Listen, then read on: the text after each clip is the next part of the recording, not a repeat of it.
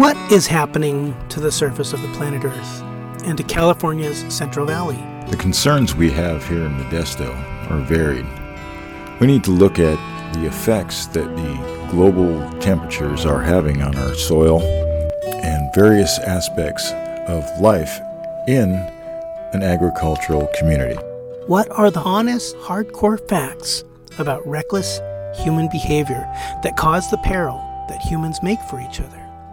And what can we do to take better care of each other? Great Mother Earth, her promise in peril. Today, on The Peril and the Promise, we have a few excerpts from WPFW's radio show, Think 100%.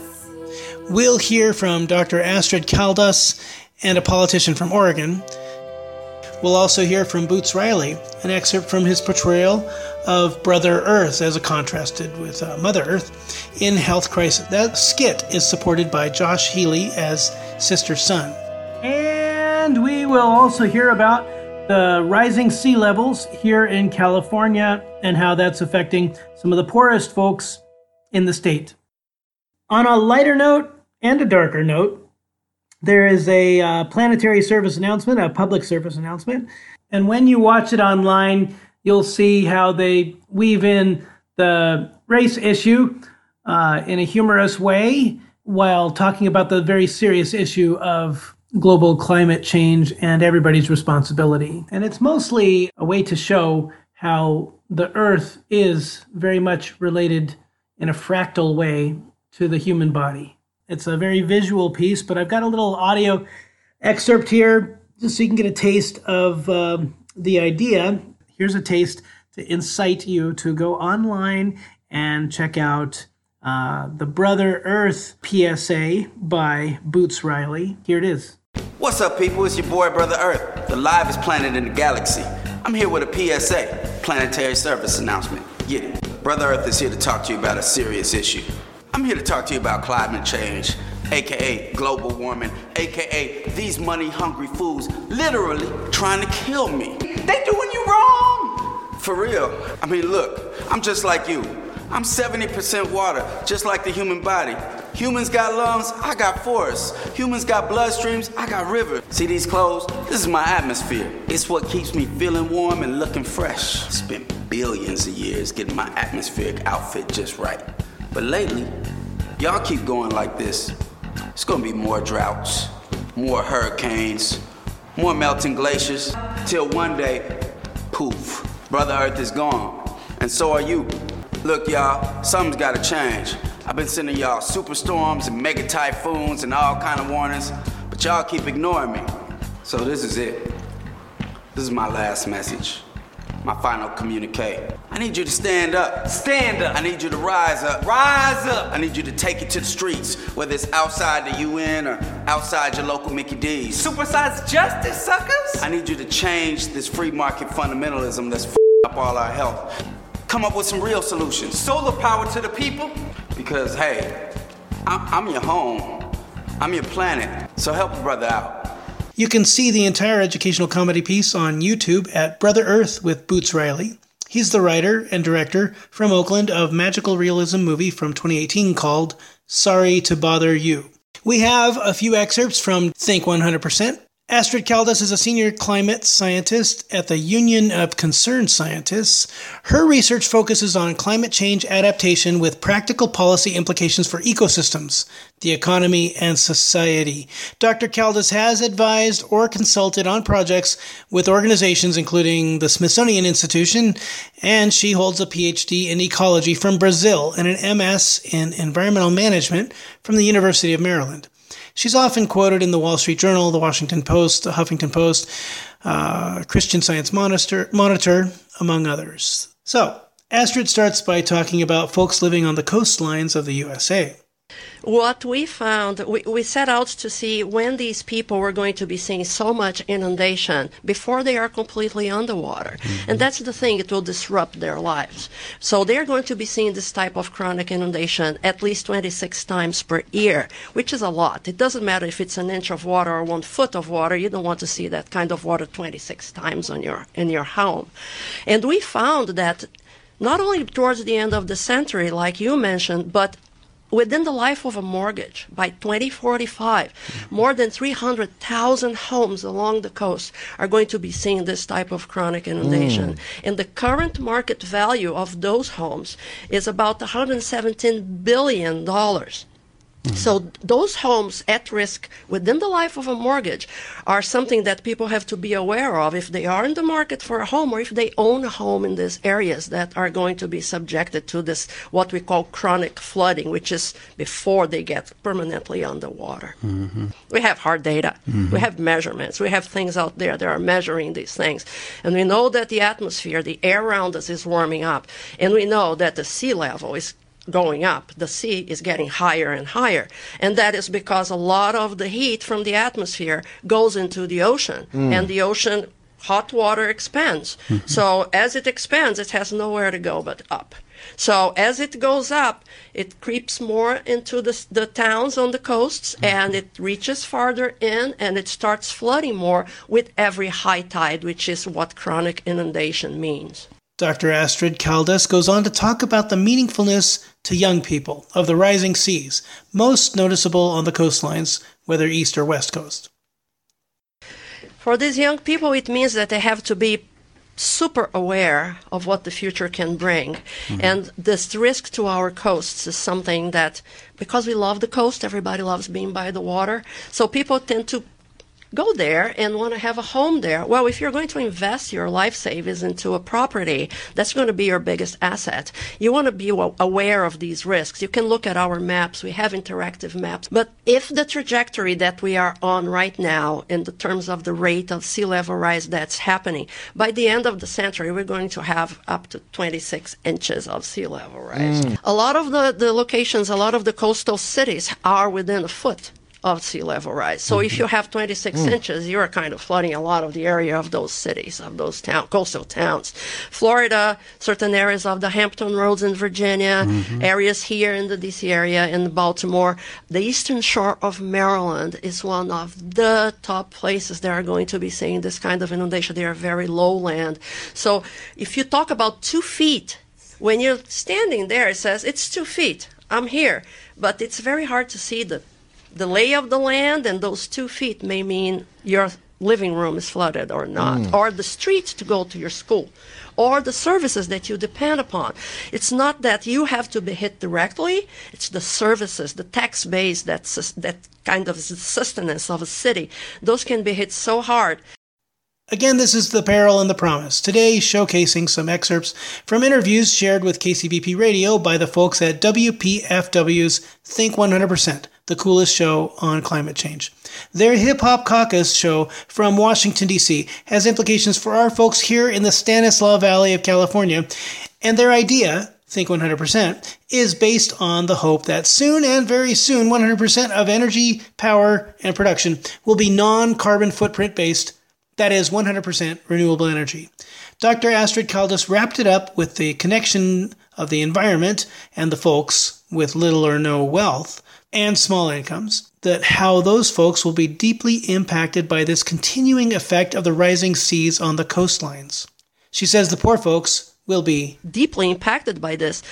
The, the wealthy people on the waterfront with the big houses, they have the resources to go elsewhere. A lot of people who work on those waterfront businesses, who need the, those daily wages, they're not going to be able to go to their work. We found that in our results, there are 175 of these coastal communities that have above average poverty levels mm-hmm. considered across the nation. That's what I mean.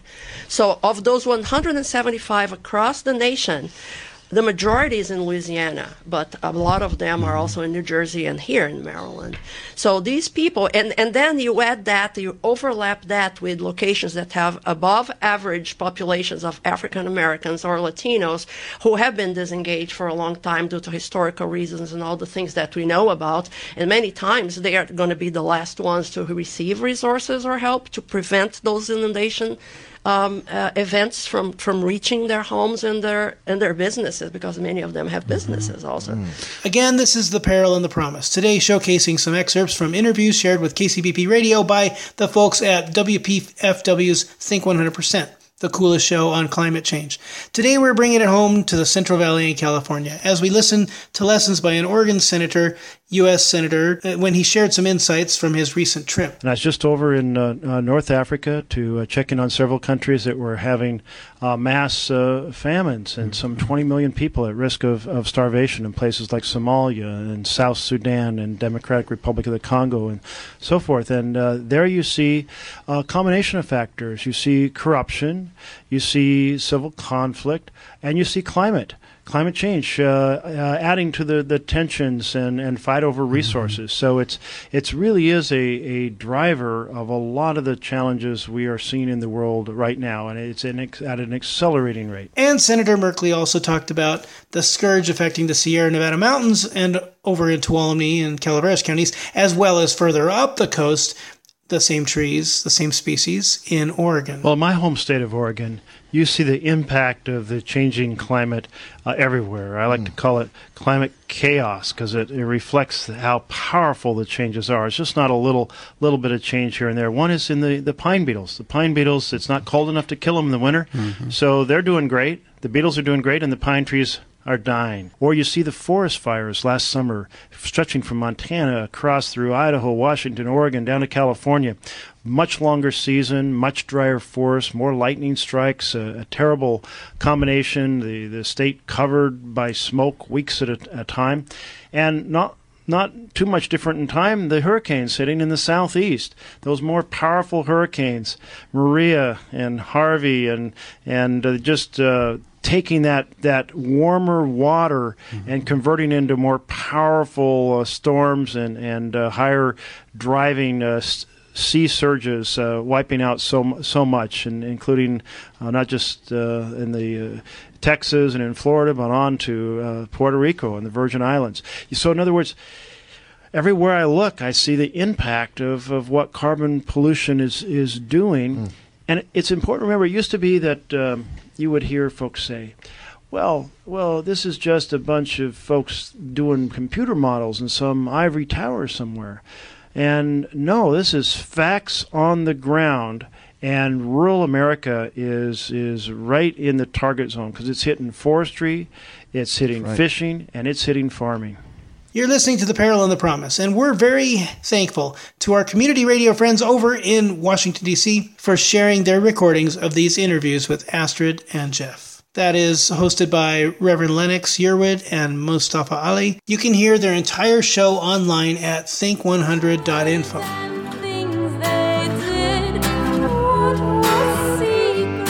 You're listening to The Peril and the Promise. We're about halfway through our show, continuing coverage of what's happening with global climate change and the seas rising.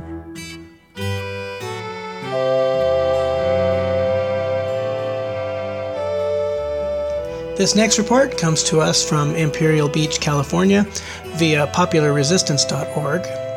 They are telling us that Imperial Beach has a border on three sides of water the Pacific Ocean, the San Diego Bay, and the Tijuana River estuary. Um, last year, this town, with the, one of the smallest budgets of any cities in California, uh, realized that they could not afford to build seawalls to stop the rising seas that are doing damage to the, the streets and uh, public property and private property in the area. So they filed a lawsuit uh, asking the oil companies, the gas companies, and the coal companies who are responsible for climate change to help pay for this cost. Uh, the lawsuit accuses these companies of knowingly contributing to sea level rise and coastal flooding by producing the fossil fuels and ignoring the warnings uh, about the consequences that they had been receiving for decades. But one must wonder why the city of Imperial Beach is not suing the military of the United States, any of the military branches, for all of the consumption of fossil fuels, the large carbon footprint. Um, but I guess it's probably because the source had to be that people were mining it, mining these fossil fuels to begin with. Just a few years ago, in 2016, a study noted that the beach erosion there in Imperial Beach has been accelerating, and these days in 2018, it's just over a foot per year and it's expected to be six feet per year of ocean level rise uh, 80 years from now. So the city can't afford to continue to fight this off. Uh, it's going to cost at least $50 million for the just for seawalls. So the city is again is suing the uh, fossil fuel companies, the major oil, gas, and coal companies to pay for this because the city's budget is only 19 million a year, and they need 50 million right away because of climate change. If they don't want their whole city to be completely flooded uh, within the next uh, decade or two, so um, the communities there are facing massive costs. They'll have to be paid either by the taxpayers or by the oil and gas and coal companies or by the federal government, um, which uh, has been able to bail out uh, banks and has been able to bail out the companies that produce nuclear power ever since nuclear power has been around. One of the families there, Nicole Ballard and her son Sean, they've seen their family's condo flooded by the ocean several times already. Um, Imperial Beach boasts that 323 days a year they're mostly or partly sunny, and the beach is the city's gemstone. The lawsuits, like the one that Imperial Beach has filed, they're meant to set new, far reaching precedents in holding the polluters financially liable for the harm that they inflict upon local governments as well as private civilians. Until now, they've not been able to they've not been able to get those uh, companies to pay anything for global warming damage. The companies being targeted are among the world's richest. Uh, 37 defendants uh, in this lawsuit.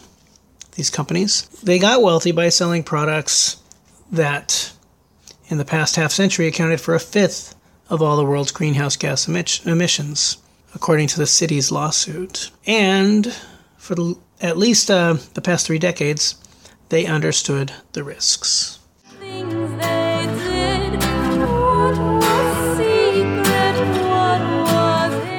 You're listening to The Peril and the Promise, continuing coverage of what's happening with global climate change. And finally, a bit of good news on a scientific frontier for being able to mitigate against global climate change, which does affect us here in the Modesto.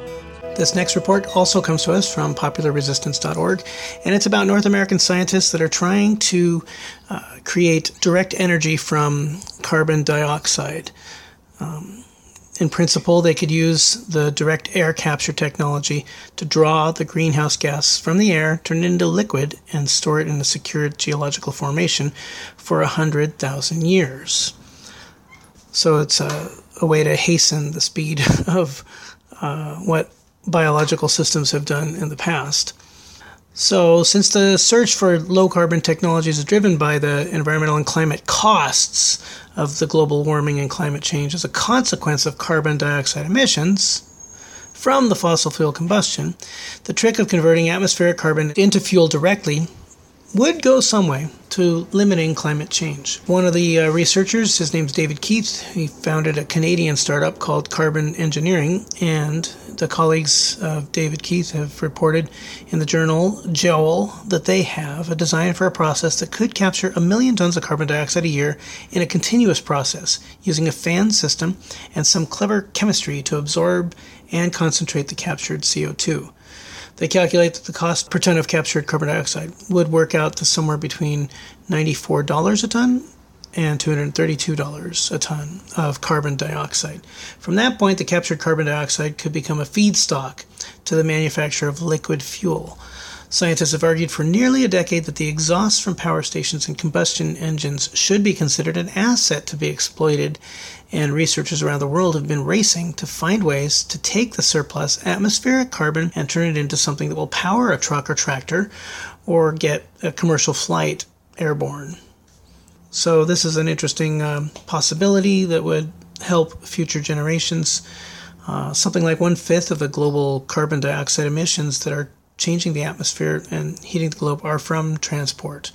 If the direct air capture technique could be linked directly to wind or solar energy, those emissions could be reduced.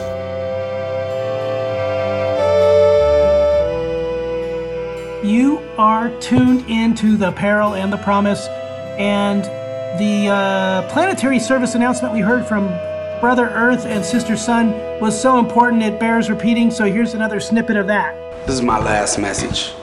my final communique. I need you to stand up. Stand up. I need you to rise up. Rise up. I need you to take it to the streets, whether it's outside the UN or outside your local Mickey D's. I'm just like you. I'm 70% water, just like the human body. Humans got lungs, I got forests. Humans got bloodstreams, I got rivers. Again, that was a snippet of the planetary service announcement by Brother Earth. You can go online to see the entire visually rich, wonderful PSA by Boots Riley as Brother Earth when you put that in your DuckDuckGo search engine.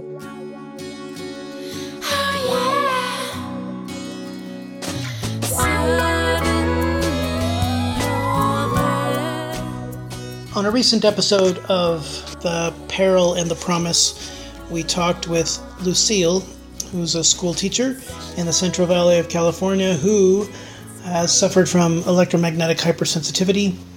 There could be a whole radio show, like a whole series of shows for years to, to educate about radiation and whether or not and how severe the health effects are. But uh, I wanted to tell people about this report that comes to us from the Cellular Phone Task Force, where they've begun some litigation against the city of Santa Fe, New Mexico. The FCC, Federal Communications Commission, in March of 2018 approved SpaceX their plan to launch 4,425 satellites, and they want to eventually boost that up to 12,000 satellites. And we all know that satellites eventually come down, whether it's 50 or 100 or 200 years, they, they do come down uh, back to the planet. More space junk up there is not probably the best thing to do, as we just heard from uh, the character Brother Earth, played by Boots Riley. Uh, and as many people already know, the cover the Earth is covered with uh, about 70% of the surface of the Earth is water, and that's why most of the satellites, there's the highest uh, proportion of space junk falling back to the planet goes to uh, the oceans because there's a 70% chance that that's where it's going to land. Uh, and some of it burns up in the atmosphere, of course. Anyway, the point of this segment of The Peril and the Promise is to talk a little bit about the cellular phone health hazards. There was a person that wrote a book called uh, Microwaving Our Planet in 1997, and a year later, that person, um, uh, the predictions in that book came to light uh, on September 23rd in 1998, which is about, you know, 20 years ago. The world's first satellite phones became operational. So, uh, 66 satellites were out there in low orbit, same thing that SpaceX wants to do, low orbit, uh, except SpaceX wants to do 4,000 and up to 12,000, as I just said a minute ago. So, what happened on September 23rd, 1998? If you hadn't heard about that, um, birds uh, disappeared from the air for a little while uh, as the radiation, as the uh, satellite signal was coming down, because um, of the unprecedented uh, volume of electromagnetic energy that people and birds and other creatures hadn't known about. So the humans that suffered, um, 86% uh, of electrically sensitive people that were in a survey uh, over six nations uh, con- the survey was conducted on the telephone. Uh, 86% of the people surveyed that have electromagnetic hypersensitivity or some sort of sensitivity. 86% of those folks all became ill on Wednesday, September 23rd, uh, as that extra radiation began with satellite telephones. That company went bankrupt, and um, then there was another company called Global Star that began on February 28th, 2000, and again, on that day, there were widespread reports of nausea, headaches, leg pain, respiratory problems, depression, and lack of energy at that point. That was reported by people who already had exhibited symptoms of electromagnetic hypersensitivity and others who had not. Again, this information is coming to us from the Cellular Phone Task Force.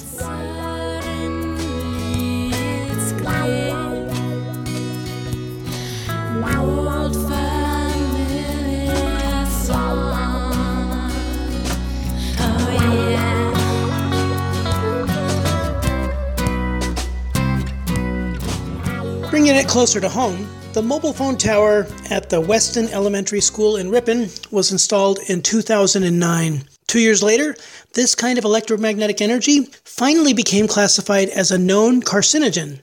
That was 2011. Two years later, a $25 million study by the National Toxicology Program looked at overdoses of RF radiation on male rats, increasing the brain cancer called glioma.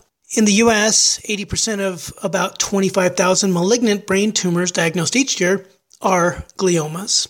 And for children age 15 to adults age 39, the statistics show that if cancer kills young male humans at age 15 to 39, it's most likely a malignant brain tumor. Of course, I repeat, in this $25 million study, the level of exposure was an overdose, specifically six times more than what an average human exposure is to a mobile phone.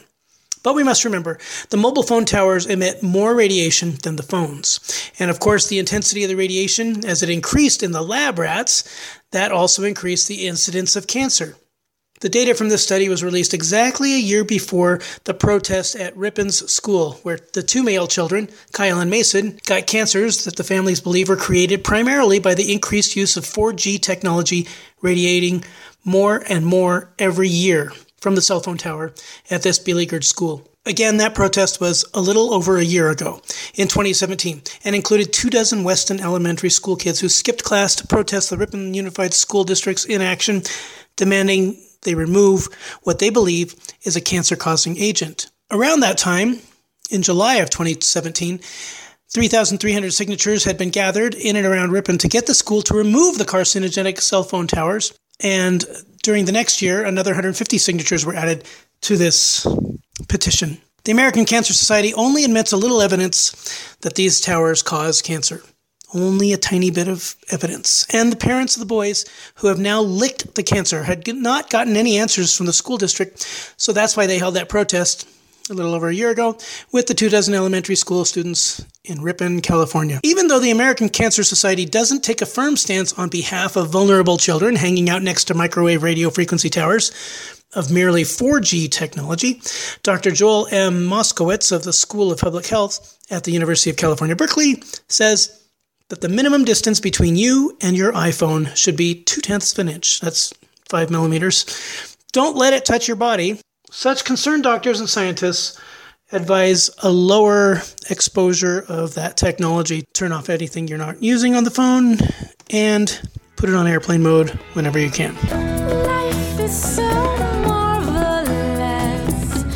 Life is ideal. You've been listening to The Peril and the Promise from kcbpradio.org, produced by Adlai Fredrickson and Pegasus, here at the Peace Life Center of Modesto.